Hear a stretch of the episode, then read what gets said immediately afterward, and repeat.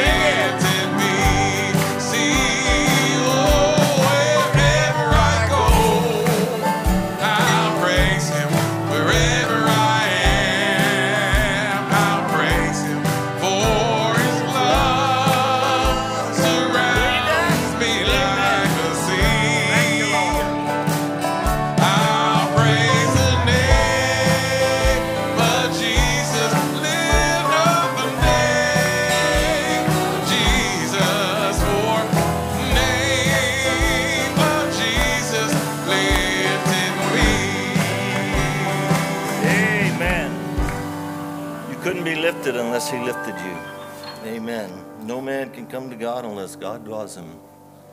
So as you stand here feeling led and pulled to God, be grateful because He's working on you.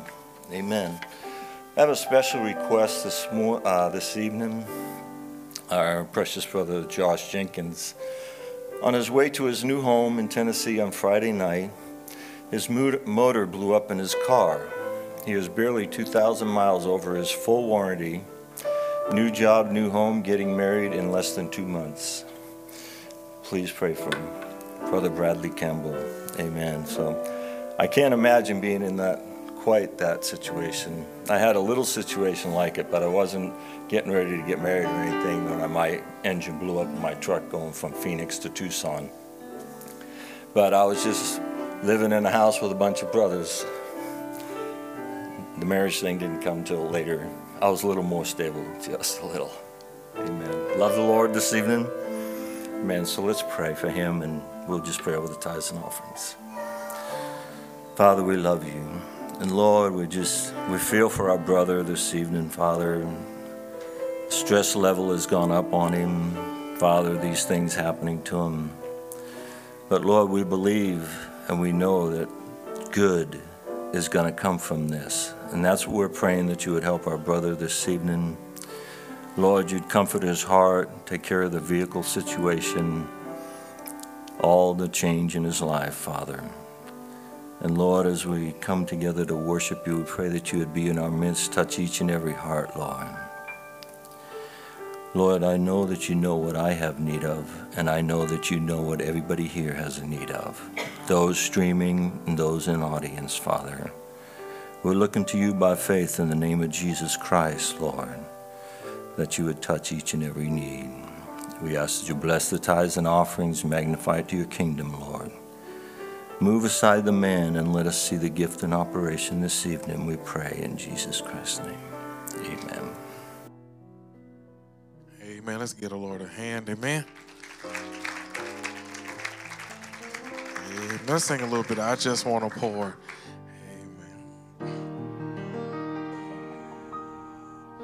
I just wanna pour. I just wanna pour my praise on you.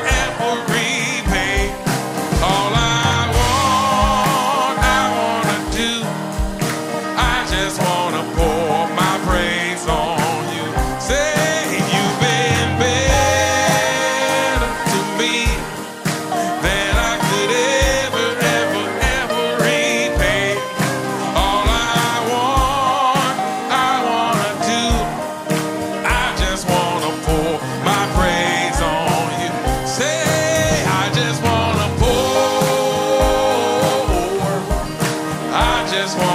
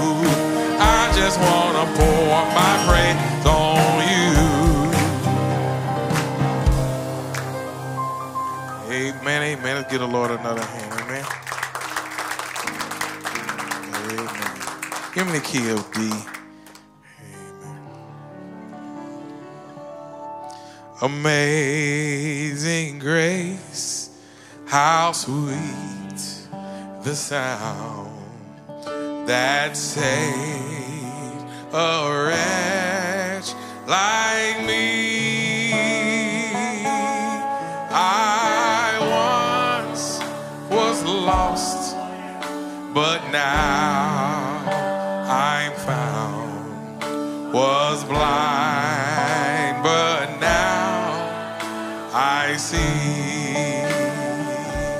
my chain.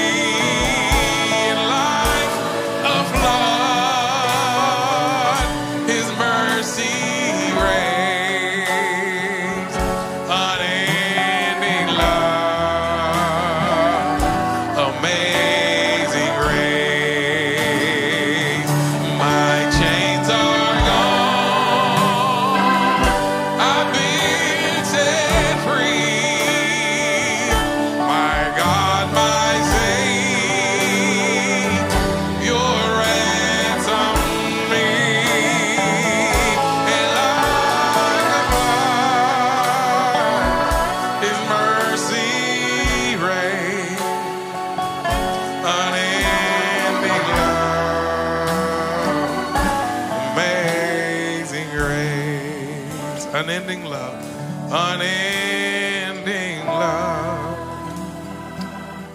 amazing grace. Amen. You may be seated. Amen. Brother Aaron, amen, if you give us a song, amen, right after Sister Deb, if you be preparing to give us a song. Let's give Brother Aaron a hand.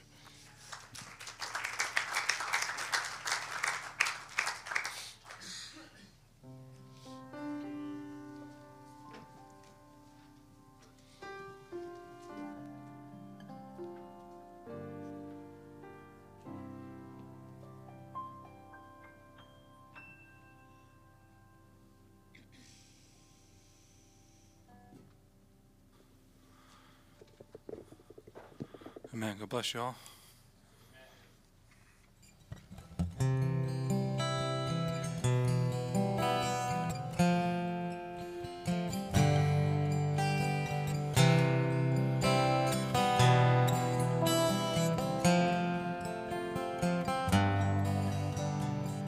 Down at your feet.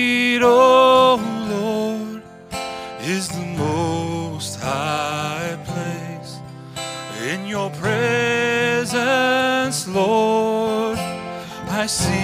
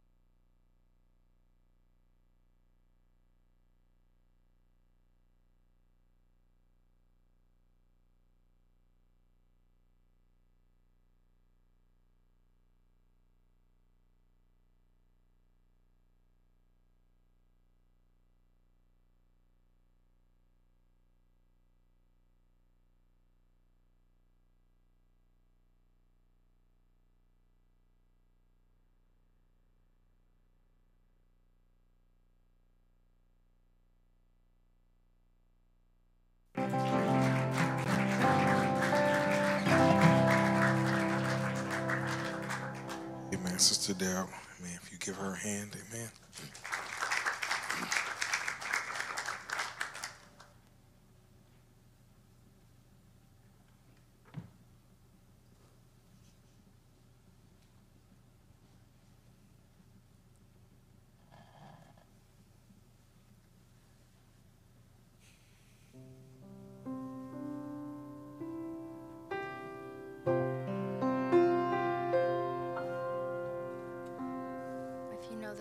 sing it with me.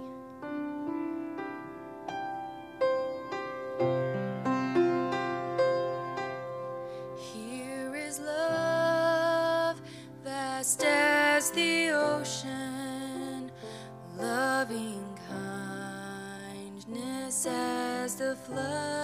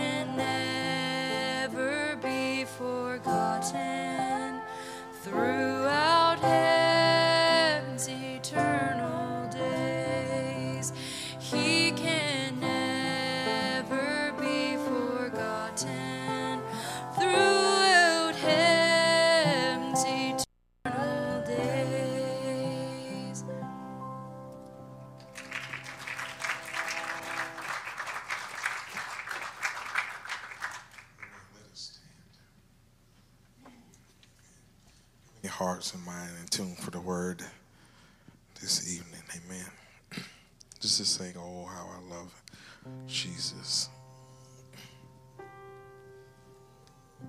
There is a name I love to hear. I love to sing His word. It sounds like music in my ear. The sweetest name.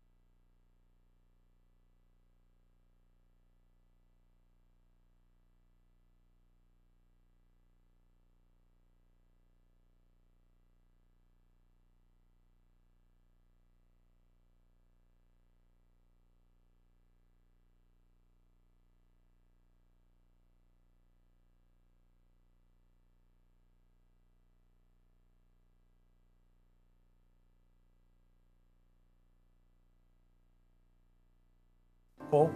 This is your word, it's your message, it's your plan, it's all about you, Lord. So we commit ourselves into your hands. May you bless both speaker and hearer. We commit it to you in Jesus' name. Amen, amen, amen. God bless you, friends. Turn around and shake hands with somebody. Everybody, everybody make sure nine people need to go shake Brother Larry's hand. Praise the Lord. Good to see you here tonight, Brother Larry. Praise the Lord. Man.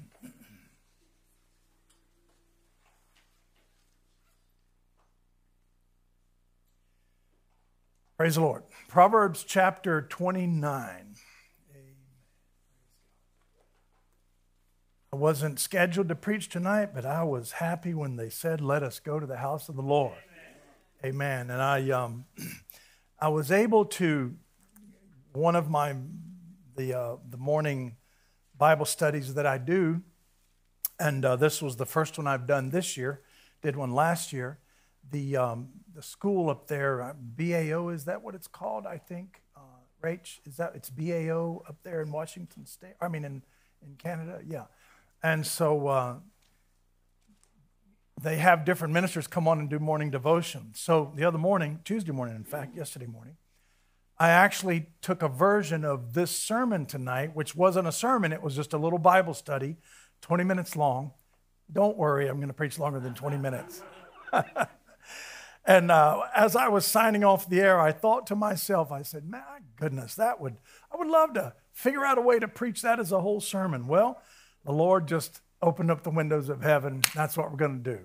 Praise the Lord. Proverbs chapter 29, and we're just going to read one verse. And the reason we're only going to take one verse is because we're going to read it from multiple translations. But we'll read this one and we'll let you be seated. Proverbs chapter 29. I want to speak to you tonight on a title Be Thou My Vision. Amen. Praise the Lord. Sister Deborah, I thought you were starting up with that for a second when I heard that Celtic song that she was singing. I started to walk her and go, okay, and as soon as you're done with that one, start on this one. Be thou my vision. It's a very popular song.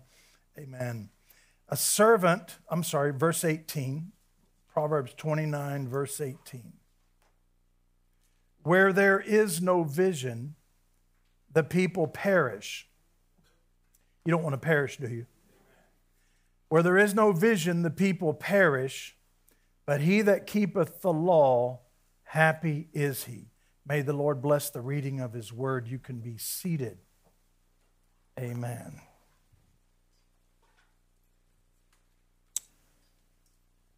Praise the Lord. Go ahead and put my title slide up, Brother Gideon. Amen. It's interesting the various meanings that this word vision has in the Old Testament. And one of the correlations that you're going to see is it's attached in the Hebrew to the word revelation. I could, in fact, as one of the translations says it pretty much exactly like that that where there is no revelation, the people perish. because it is revelation that gives us vision. Now, you see that? You see that right there? Our forward vision 2019. This is one of those little quirky things today I was telling Sister Debbie about that normally I go to a kind of a, a recent PowerPoints. I'll have three or four different designs in there, and I'll just pick one, duplicate it, open it, and then change all the insides of it, change all the data. So today, when I was studying, I thought, for some reason, for some weird reason, I thought, you know, I'm going to just go all the way back. To, I haven't done this in years. I'm going to go back to my, my larger repository and just see what strikes me. And when I open it, of course, it opens up, you know, and all kinds of thumbnails. And I saw that thumbnail. And I thought, yeah, I think that that kind of a, a rustic way, um, you know, we're, we're going to talk a little bit about Celtic, uh, the Christian movement there under St. Patrick, and that kind of looked a little rugged. Amen. And I thought, and when I opened it, I saw those words, our forward vision. And I'm preaching tonight on Be Thou my, our vision. Be Thou my vision. Now, you'll notice in 2019, so one of the first things that I had to do was update it. Amen. So we're not using that title, nor am I using those notes, I'm, but I did pick these verses. Th- this was the verse, this was the very verse I wanted to use. I mean, uh, my mind was just blown for a few minutes, and I said, Lord, you're surely in this. now, I'm, I'm going to let you go with it, go through it with me. From the New King, New King James Version, the NKJV, where there is no revelation, the people cast off restraint. I'm going to tell you something, friends. That that right there, when I when I read that version of it, you know, where there's no vision, the people perish. What it's saying is that people without a without a headship in Christ, people without a revealed word, you're just going to go any way of the world. And I don't want to go any way of the world. And I don't want you to. And I don't want, here's what we don't want to have to do we don't want to have to figure it out. I want it to be revealed. I don't want to have to react and spend my whole Christian life reacting and going to the drawing board. I'd just rather already know what's going to happen. I'd already, I already would rather know the answer. I already want to know the, the, uh, the result of it so that I am not operating in a reactive way. I'm actually, in God's Word, we're able to be proactive. You can proactively be victorious. You can be victorious in a trial tonight you won't face till tomorrow. Amen? Are we dealing, uh, talking about the realms of eternity? We're not talking about time now. We're going into God's realm. And so, in fact, is when I when I thought about it, I thought, you know, I might invert that and call it our vision forward. But I actually, on purpose, thought, no, I'm going to leave it just like that because you're going to want to have a vision, and if you're going to have a vision, it, it needs to be a forward vision because I don't know about you, but I'm going forward. We're in the new year, and I don't plan to stay around much longer. I certainly don't want to languish in the past. I want to go forward, forward, forward, onward, and upward. So it is our forward vision. First of all, you need a vision. Without it, you perish. But you need a vision that will help you go forward. Amen? Now, if you're failing and stumbling, you're not really going forward. You are moving along, as Brother uh, Stephen Coffey preached. You know, whether you have your ups and downs, you're still on a journey headed to a destination. But okay, great. I'm happy for my destination, but I'd like to count for something while I'm here. I'd like to accomplish something. I don't just want to stumble across the finish line. I'd like to go across finish line running. Why I used to run track and field. I crossed the finish line sprinting. See, our forward vision, where there is no revelation, the people cast off restraint. So, you know, if, if you're having a hard time with sanctified lifestyle, you might want to visit your prayer life. You might want to think about your church schedule. You might want to think about more fellowship with the right people. You might want to deduct some things out of your life, not just pack up, but Brother Branham said unpack. See? So we, we need to make sure that we're not casting off restraint. When, here it is from the New Living Translation. When people do not accept divine guidance, they run wild. and how?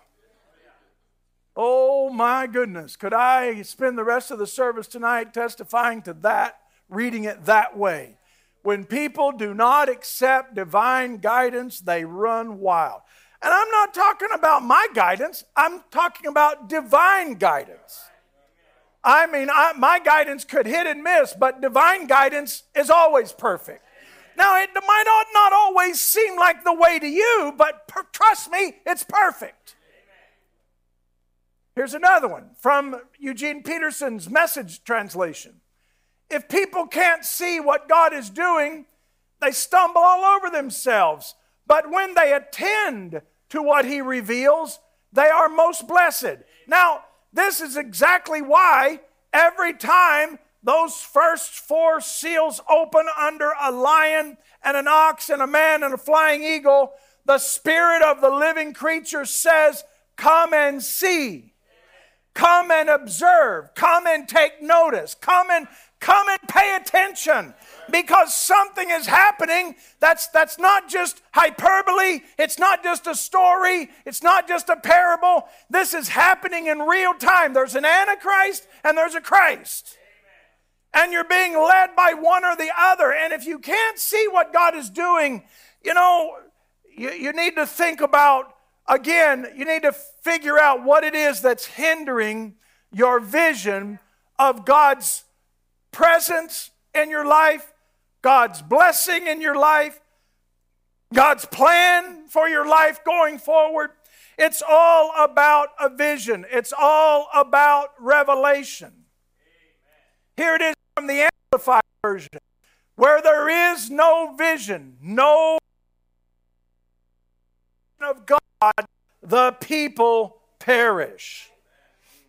That is a, an amazing statement. You agree? Now, let me, let me do one quick thing here.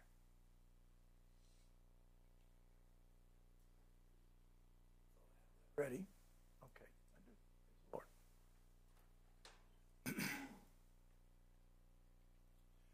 All right. So, where there is no vision, where there is no redemptive revelation of God, the people perish. Friends, you know, the devil is just nasty. He's hateful. He's mean. He's a murderer. He's a liar. The last thing he wants you doing when you wake up in the morning is having a hope for the world to come. Or to have a hope that you are a son and daughter of God. Or to have a hope that, that the token is over your home. Or to have a hope that angels are uh, encamped around you. That's the last thing he wants. But you can rest assured they are, he is, and you are going in a rapture. And, and so, so you, you need to have this re- revelation that you are redeemed, that you have passed from death unto life, that you can never come into the judgment, you need to have a revelation that there is now, right now, therefore, no condemnation even possible to them who are in Christ. As I've said before, you are unindictable. You cannot be charged. The Lord won't even hear the case. It, it, that, that, that, that judgment has already been passed, and He will not even hear the charge against you because uh, God is only looking from the eternal perspective. Thank God. I'm standing here tonight as a man who says, Thank God that that's true. Amen. And so, if I'm going to be successful, if I'm not if I'm not going to just fall down in discouragement and despair, then I'm going to need to have a redemptive revelation of God. That I know He- is, and that I know He keeps His word, and that I know He loves me, and that He knows who I am. So I think that we could have established tonight, and I think you would agree with me, that vision is the key. Revelation is the key. Come and see. Come and see. Come and see. Keep saying that. The living creature keep saying that. Come and see. Every age, come and see. Here's a new anointing. Come and see. There's an eagle anointing, which means there's a pale horse rider. Come and see. You need to see this.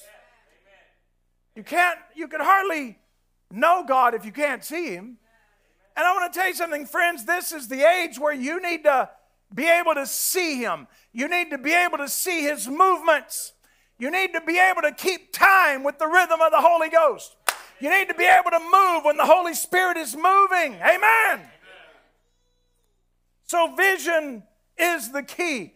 So, that if vision is the key, then I don't think that there is really anything that we could desire more from God than to be able to say, Be thou my vision. I'm happy if he's your vision, but I need him to be mine. I'm glad he was Brother Branham's. I'm glad he was Paul's. I'm glad he was Moses's vision, but I need him to be my vision. I need him to be my vision.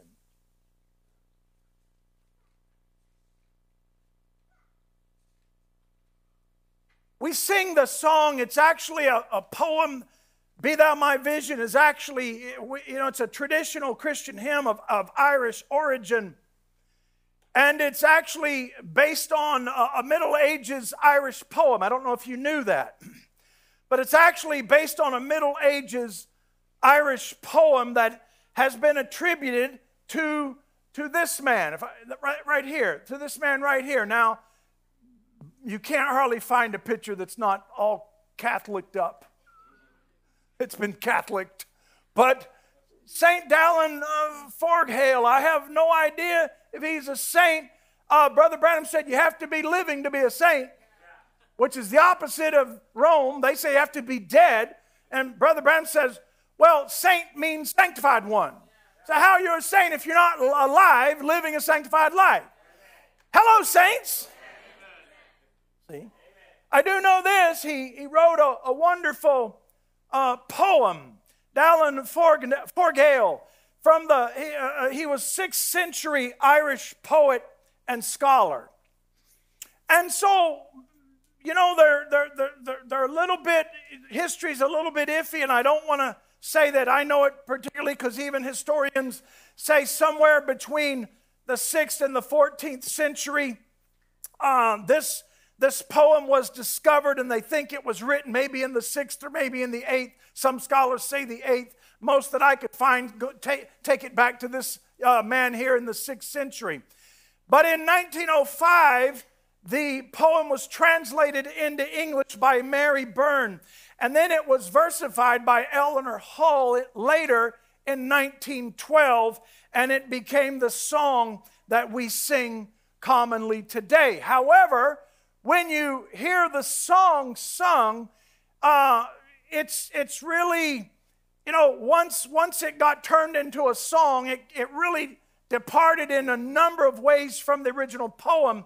And in fact, is the original poem is, is, is sung to the tune of an Irish folk melody that was first published in 1909. Remember, before the song just a poem, was, wasn't a song at all.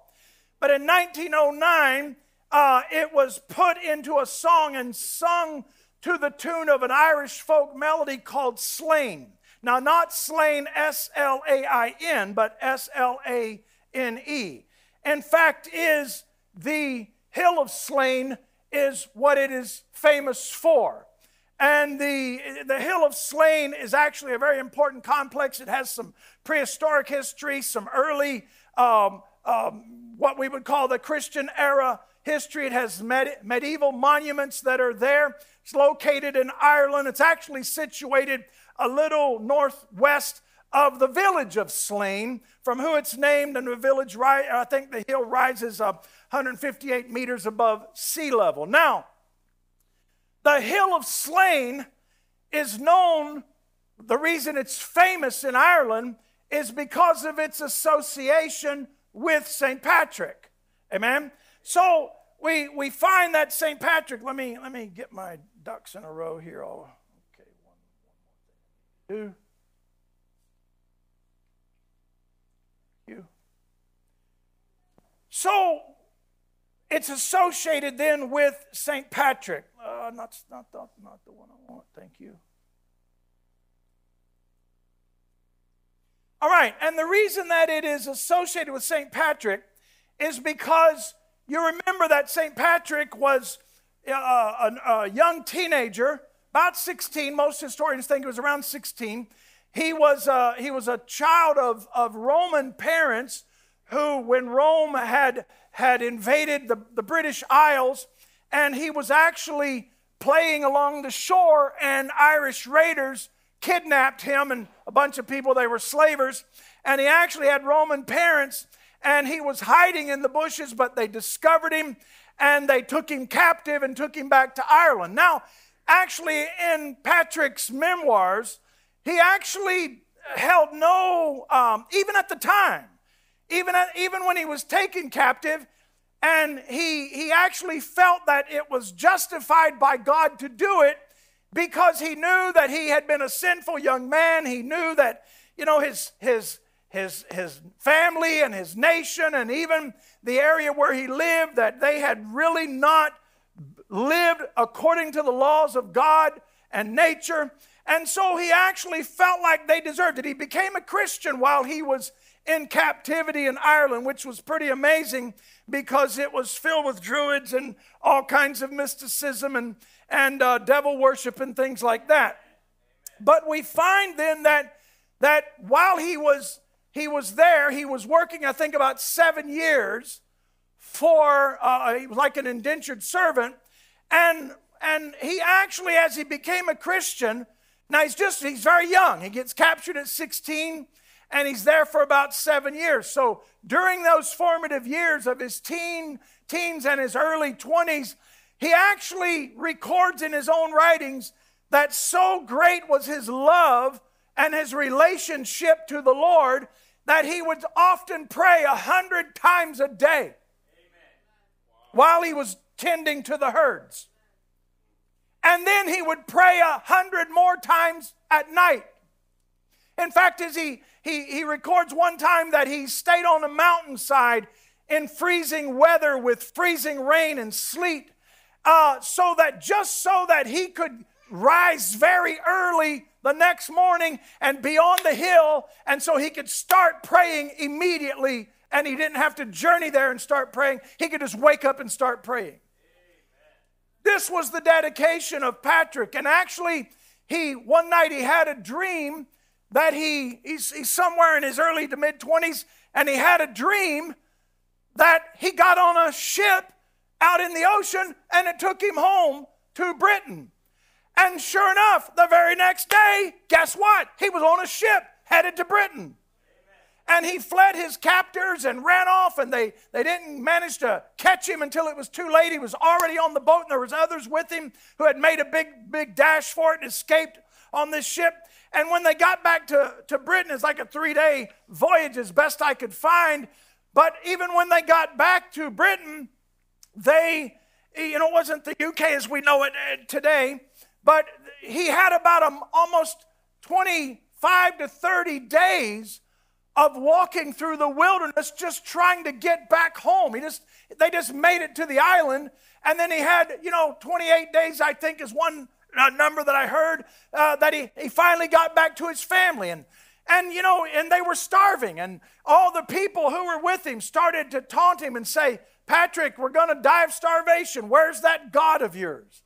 And Patrick basically told them the same thing Joan of Arc told the French army, God can't bless us if you're cussing and drinking and there's women following the camp. You got to get rid of all these camp prostitutes. You got to throw out all your alcohol. You got to stop cursing and taking the Lord's name in vain. And the, and the French army said, okay, uh, Joan, that's what we'll do. And they did it. And then she started winning battles.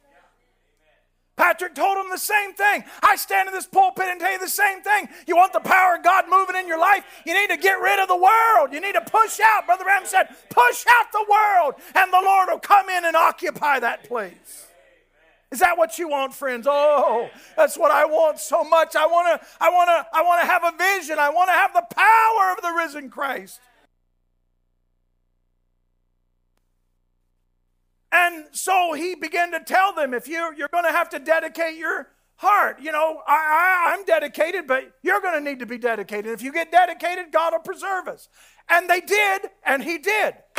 And they came, actually, they, they stumbled upon a herd of, of abandoned swine that were themselves half starved. So they were, they were, they really were too weak to even run away. So the people were able to kill and eat and they were sustained and he got home to his parents. And then and then he in, in, but before actually i left this out. Before he got home to his parents the poor brother got captured again. But the lord came to him uh, in the night and said patrick told him in an audible voice said don't worry you'll only be captured for two days and you'll be free. And sure enough on the third day he managed to get his freedom and he made his way home. And then he was there with his parents for a little season. And then that voice of the lord come back to him again. And he started having dreams. Had like three or four dreams in a row three or four nights in a row. And he kept seeing uh, people from ireland saying patrick come back to us. Patrick come back to us. We need your help patrick. Come back. And over the cries of his parents i mean here's a young man that had just had just fled captivity for seven years and now he's going to go back but i'm going to tell you what he he he formed over 200 churches. He baptized personally, baptized 100,000 people. I mean, this, this man was serious about his relationship to God. And on, and on and so Christianity began to take over, and you had this uh, this this king. Uh, it's it's pronounced almost like we would say the word Larry. It's Leori. Uh, and, and if you say it in Irish, it sounds like they're saying, I actually consulted a, a, a Gaelic or, or Celtic, whatever that language that they speak in the old country. And he said, No, it's, it's pronounced Larry. And I said, Well, it sounds like Larry. I have an Uncle Larry. And, and so, so he, he was the king of Tara. And the reason that the, the reason that the hill was so attached to St. Patrick is because he got tired of, of all these this Christian growth of Christianity. Now remember, Brother Branham said the Catholic Church claims St. Patrick, and Brother Branham said he was no more Catholic than I am. Said he spoke in tongues and raised the dead, and the power of God moved in his life. He was definitely not Catholic.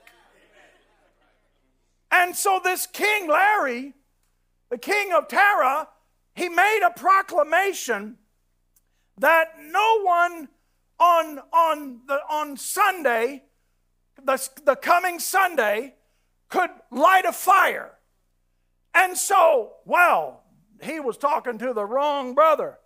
Because when Patrick got a hold of that decree, and the king had said, Whoever does it, he was the king of Ireland, said, it wasn't just Tara, he was actually the ancient king of Ireland. And he said, Whoever does it, I'll put him to death. Patrick went straight to that hill and he didn't just light a fire, he built a bonfire. And, and you could see that fire. Look at look at into the into the distance. You could see that fire for miles and miles away.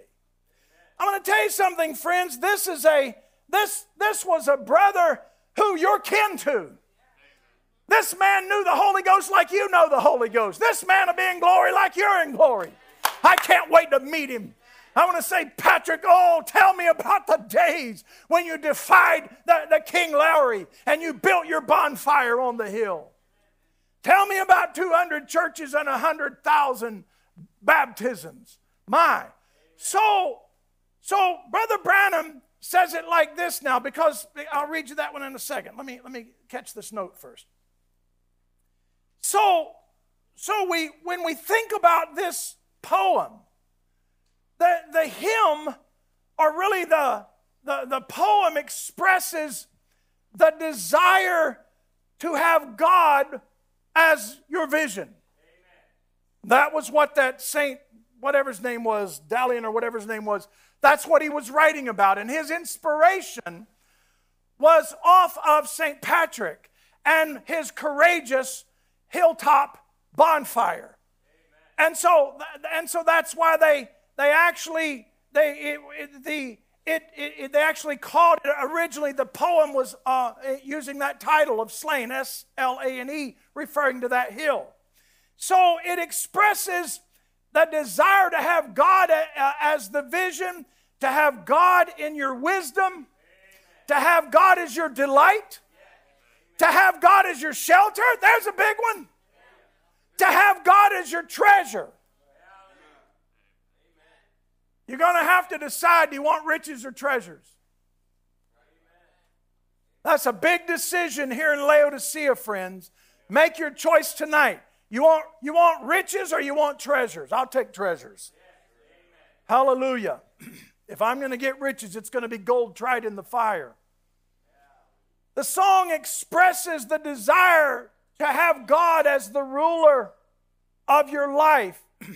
The text of the poem is actually a prayer that asks for the presence of God in every aspect of the speaker's life. In other words, if you're going to get on your knees and pray the prayer of Slane, then you're going to be asking God to be present in every aspect of your life. It asks that God be your meditation, be your speech, be your understanding. Amen.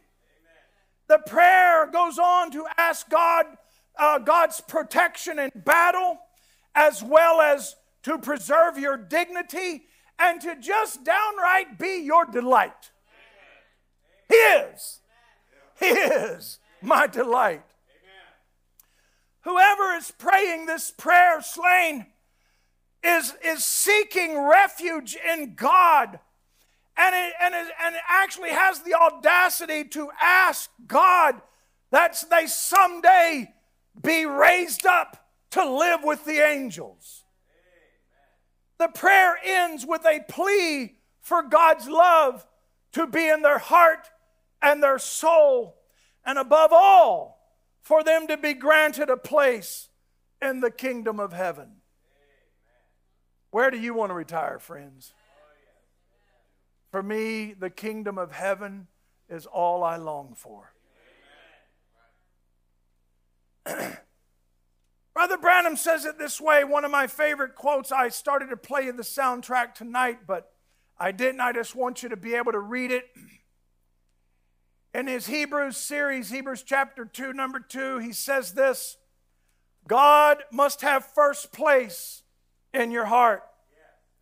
First place in your life, first place in almost everything. Who's reading with me?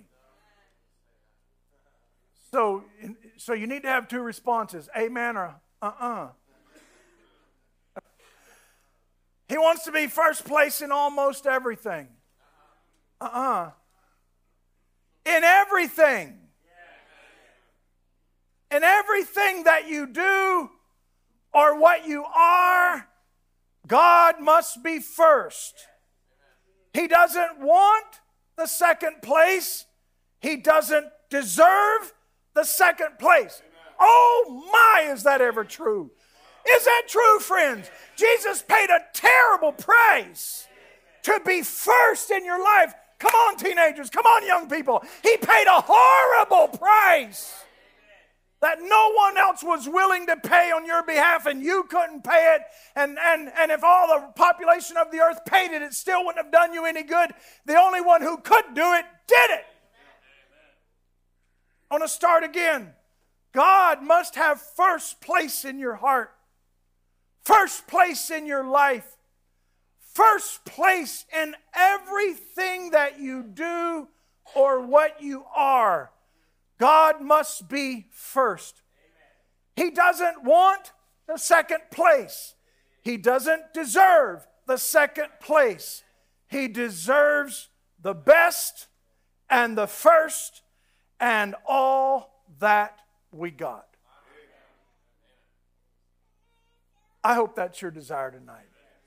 I mean, here you are. You, I don't know what you might have expected that you might hear on a Wednesday night, but I hope that the Word of God is challenging you deep down inside your heart to say, My goodness, I'm part of a great family of God and I got to count for something. I didn't get here by accident. Somebody put me here, some great being, and he has a he has an exact mission that I'm on. He has a life that he wants to live through me. I, I just say, Lord, I feel so privileged. I feel so privileged. You'd want me, me, yes, you and you and you. Yes, have a revelation, have a redemptive revelation, have a vision of God, not just who He is, but who you are. Not just who He is and who you are, but Him in you and what He's looking, looking for you to accomplish in your life. Oh, friends, throw aside the world. No wonder Paul would say, lay aside the things that so easily beset you. Lay them aside so that you can run the race.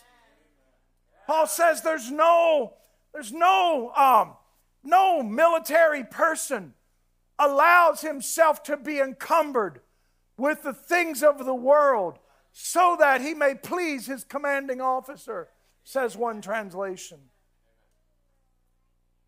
The original poem in English, listen close. I started to put this up, but I, I didn't on purpose because I just want to read it and I want you just to take it in. Fact is, be thou my vision, O Lord of my heart.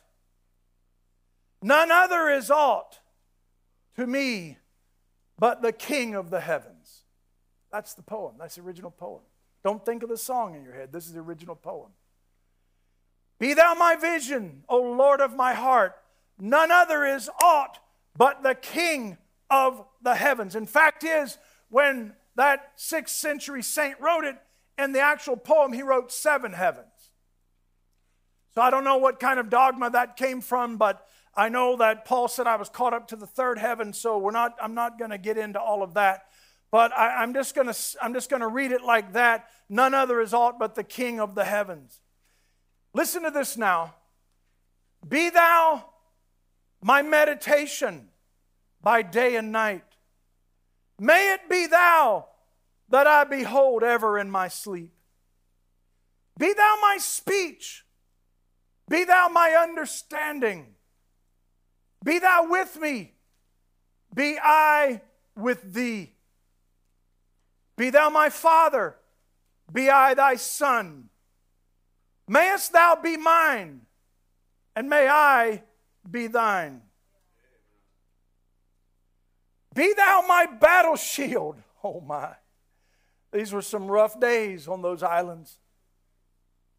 Be thou my battle shield. Be thou my sword. Be thou my dignity. Be thou my delight. Amen. Be thou my shelter. Be thou my stronghold. We need him. We need him, friends. We need a shelter. You need a stronghold. You need a shelter. A Bible says a covert in time of storm. Oh, friends, the, the Lord is a strong tower. The righteous run into him and are saved. Hallelujah. Be thou my shelter. Be thou my stronghold. Mayest thou raise me up to the company of the angels. Be thou every good to my body and soul. Be thou my kingdom in heaven and on earth. This brother ain't leaving nothing out. Be thou solely chief love of my heart. Let there be none other, O King of heaven, O High King of heaven. Let me read that again. Be thou solely chief love of my heart. Let there be none other, O high King of heaven,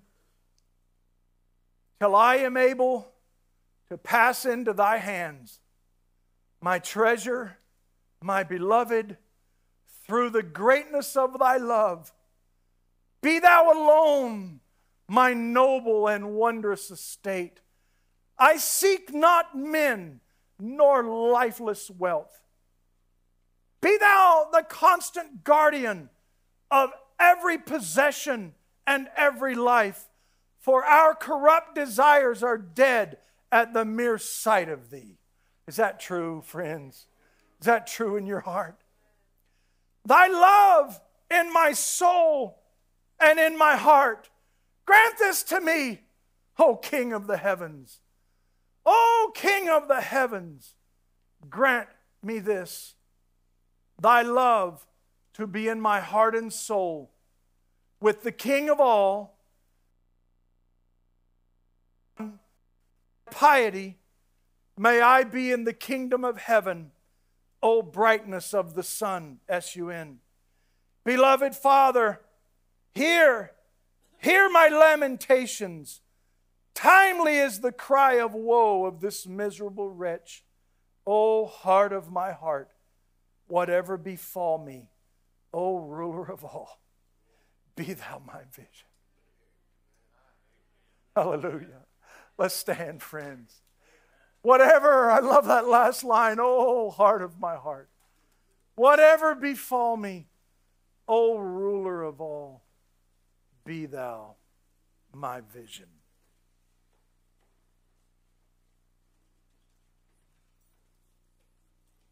Bow your heads with me across the audience, friends. Can hardly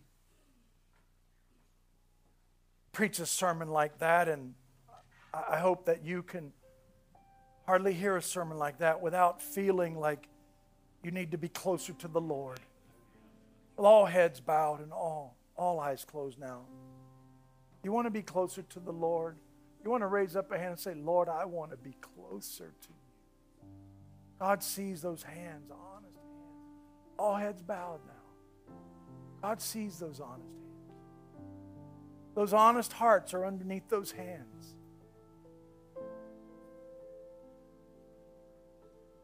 O King of the heavens, grant me this thy love to be in my heart and in my soul. With the King of all, with him after victory won by piety, may I be in the kingdom of heaven, O brightness of the sun. Beloved Father, hear, hear my lamentations. Timely is the cry of woe of this miserable wretch. O heart of my heart, whatever befall me, O ruler of all, be thou my vision. While your heads are bowed, say, Lord, can you testify to that tonight? Lord, whatever befall me. Lord, whatever befall me. Whatever befall me. Are you honest enough to say that to him? Say, Lord, whatever befall me. Here's the one thing I need. O ruler of all, be thou my vision. Lord, we love you tonight. We thank you for the word that we've heard. Come down, Lord, to a ending like this, and it's hard to know, Lord, where even to stop a sermon like this. I suppose you don't really. We just come to a to a part where we in a little bit here, Lord, we'll go home, we'll head to our homes, we'll lay in our beds tonight. I hope we're thinking about what we've heard tonight. Tomorrow morning, Lord, when I rise, may I say, Oh, King of the heavens. Oh, King of the heavens. High King of the heavens. Be thou my vision. Hear me, hear me, Lord. Be thou my vision. I want to live among angels. I want to live in your kingdom. I want to serve his majesty, the King. I'm not worried, Lord, about tyrants of the world and earthly kings earthly powers, principalities of darkness that want to hinder me, Lord. I can't get my life entangled in that. I want to be free. I want to be filled with your spirit, Lord. I pray that hands that went up tonight, Lord, may there be fresh dedication. There's fresh dedication in this heart, Lord. Oh, I raise up my hands and say, Oh, Father of heaven, Father of heaven. May hearts be rededicated to you tonight. Lord, this, this very first services, we're just a few services into the new year. High King of heaven, hmm. may you rule in our lives. In Jesus' name. You're going to sing that, G? And you're going to sing it, Dad? You don't know it? Yeah? I would love to. Yeah. Amen. Come on and gather around, friends. I'm going to take up prayer requests. If you have any that you haven't sent in, get them to me straight away.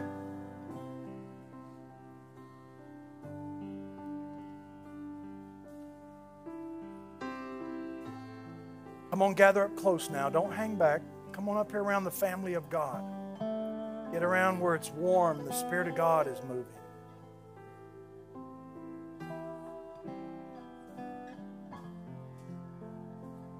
High King of heaven, thy treasure.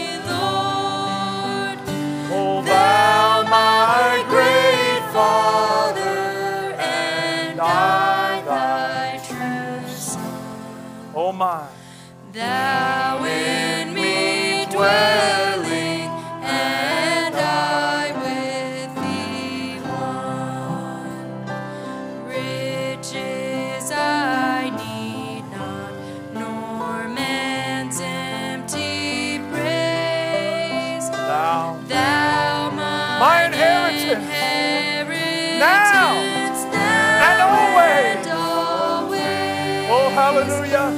Ah.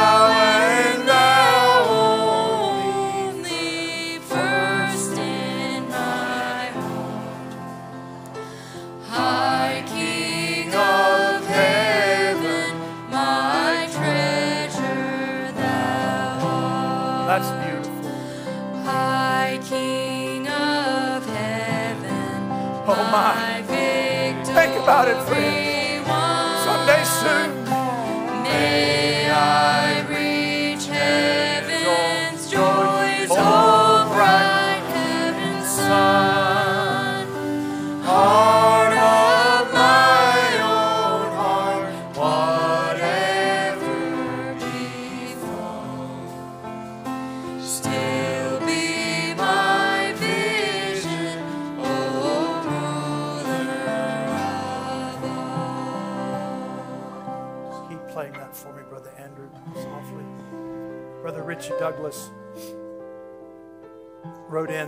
Today his mother was in the hospital having a hard time breathing. They, she's in the hospital now. She has pneumonia. She's quite elderly. And um, Brother Richie's asking us to pray for her. I promised him we would. Amen. Praise the Lord. Brother Bruce Paris wrote to let me know that the the cleaning lady, Tammy, that we, we had prayed for, and she had that initial surgery and it went well. The Lord really helped her. But after that surgery, for some reason, the pain wasn't gone. And with all the MRIs and the CAT scans and the x ray, finally one doctor found a, an even larger growth uh, in the mandible area of her face. So she's going back to her surgeon today for a follow up, set a new date for another operation for this new growth removal. So, once again, Brother Bruce says, I'm asking for prayer that the devil will be cast out she'll have a complete victory. Amen. You're going to agree with Brother Bruce and Sister Linda and for Brother Richie's mother. I don't have any other needs that came in. You got a need, you want to raise up a hand to the Lord tonight? Let's pray. Father, Lord, we thank you for this time that we've gathered into this place tonight. Thank you for the word that we've heard. Thank you for the sweet atmosphere, Lord, that's here. I pray, Master, that this sermon will have plenty of mileage, Lord, that in days to come, Lord, that it'll still be rolling through the heart of the people. Grant it, Lord God, as we take our place, Lord. We take our place. The, this brother served, Lord, the King, and he, he ran his race, and he ran it quite well. Lord, now it's our turn, and I want to run my race quite well, Lord. I want to cross the finish line in victory, oh God. I pray you will help us, Master, that that could be true in our lives. Lord, we're asking special prayer tonight for Brother Richie's mom, for Sister Douglas, even right now, a veteran warrior of the cross, been a Christian many, many, many years. There's a there's a warrior mother who stayed on her knees when it looked hopeless. A son that was so wild, so gone, so far into the world. Lord, every every every aspect of Richie's life looked hopeless, but that sister stayed on her knees. She stayed loving him. She stayed praying for him. She'd wait up when he would come in drunk. She would wait up when he would come in late. She would tell him she loved him. She would pray for him before he goes to bed, even when he didn't want her to pray. But Lord, one of those days you reached down and you grabbed a hold of Brother Richie. You burned all the world out of him. You filled him with the Holy Ghost and fire. Today he carries the gospel, Lord, a mighty warrior because a mama would not give up. Oh, Lord. She stayed a warrior. Now, Lord, she's suffering in the hospital and we're praying for her, Lord God. We're asking mercy, tender hearted toward her with great affection. Lord, may it be so, Father. Just because she's old doesn't mean she has to be sick. Lord, she could she could go to her reward in perfect health, Father. May it be so. Why should we not ask big things of thee? Lord, we ask for this woman again, Tammy, who's the uh, the friend of Brother Bruce and Sister Linda, Lord, and Father, you already got her through one procedure. Now we're coming to prayer asking for again that you would help her, Lord. Be her help. Be near her, Father. Take her portion now, I pray, and may she be delivered of this terrible affliction. Lord, hands that went up everywhere. There are great needs, Lord. I think about Brother Darrell Ward, Sister Judy. Lord, and the doctors seemingly have given up hope for her, but there's always hope in you, Lord. I pray for her right now, Master, that you would have mercy on that case. Lord, and, and all of us who are here, Lord, in this Satan's Eden fighting along, strengthen us, Lord, by thy might. Give us, give us vision, Lord. Give us a revelation of redemption in our lives that we might be strong and valiant warriors. Be our battle shield, be our sword. Granted in Jesus' name. Be thou my vision, O Lord of my heart.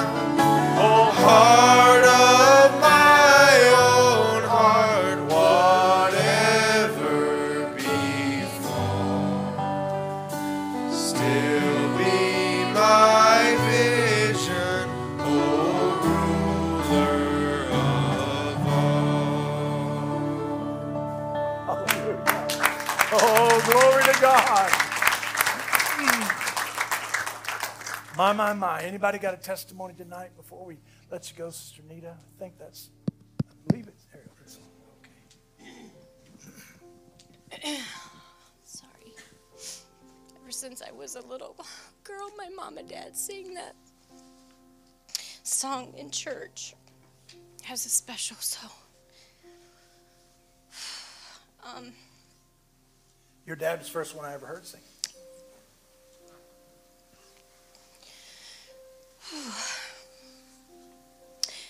I keep feeling like I need to give a testimony because I um, almost weekly have a very near car accident. Um, not my fault. It's just, um, and I keep saying, oh, well, I should give a testimony, but you know, I don't. I've had boats fly off of trailers, come straight at me. Um, coming home from Charleston one day, a metal canoe looking big boat just flew.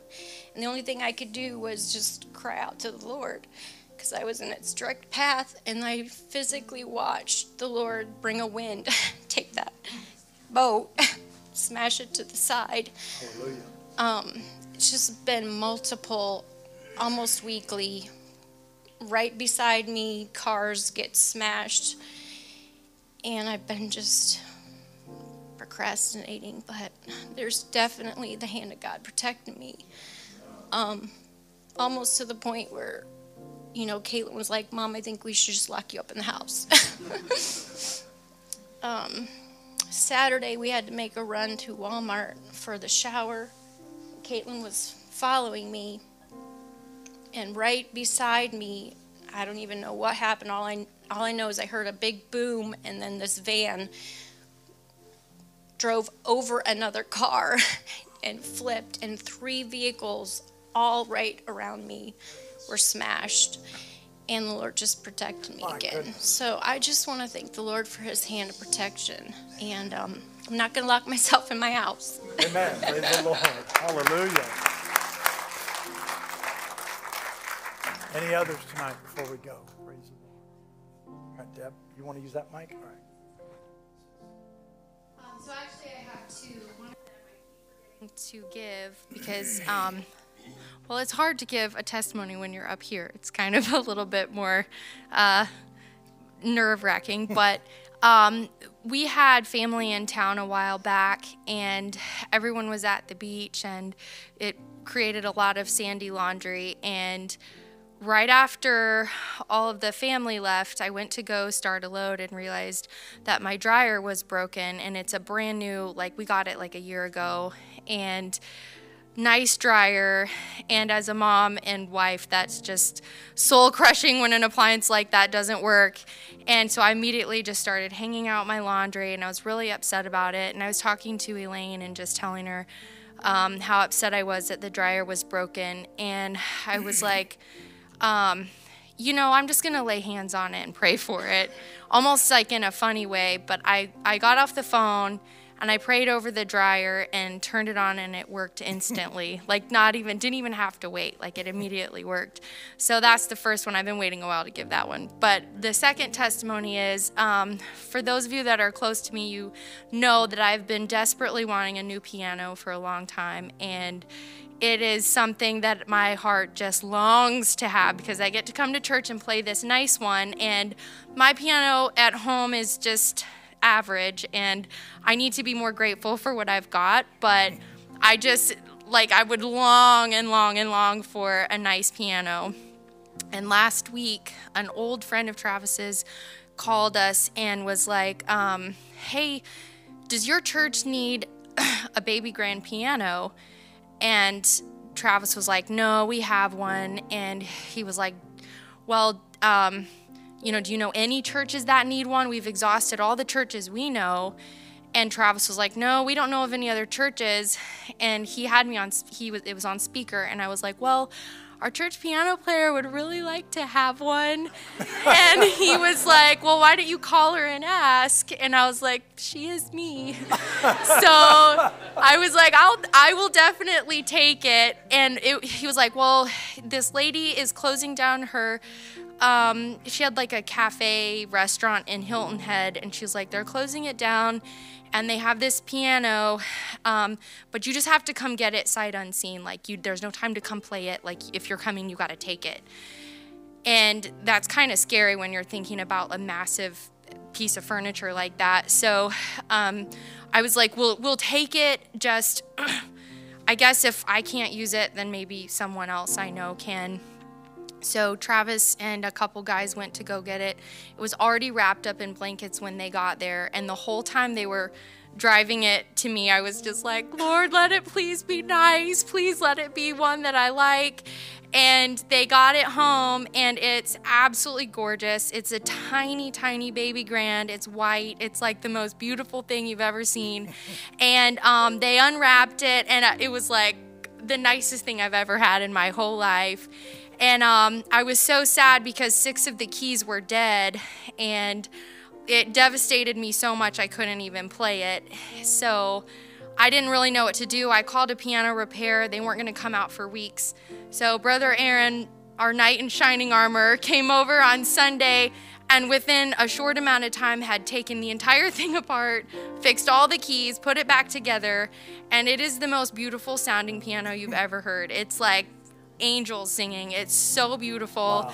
After they left, I sat down and was just bawling. I could not believe the Lord gave me something so wonderful. So I want to thank Him publicly and just say how grateful I am for such a beautiful gift.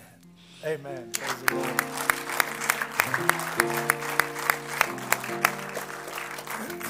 Anybody else before we go? Time for one more. Amen. All right. Praise the Lord. Well, Larry, how long you in town for, buddy? Like Friday next month, or? Turn and shake hands. Say God bless you. Everybody, make sure you shake Brother Larry's hand. Praise the Lord. God bless you. You can be dismissed in Jesus' name. Sing for us, Jim.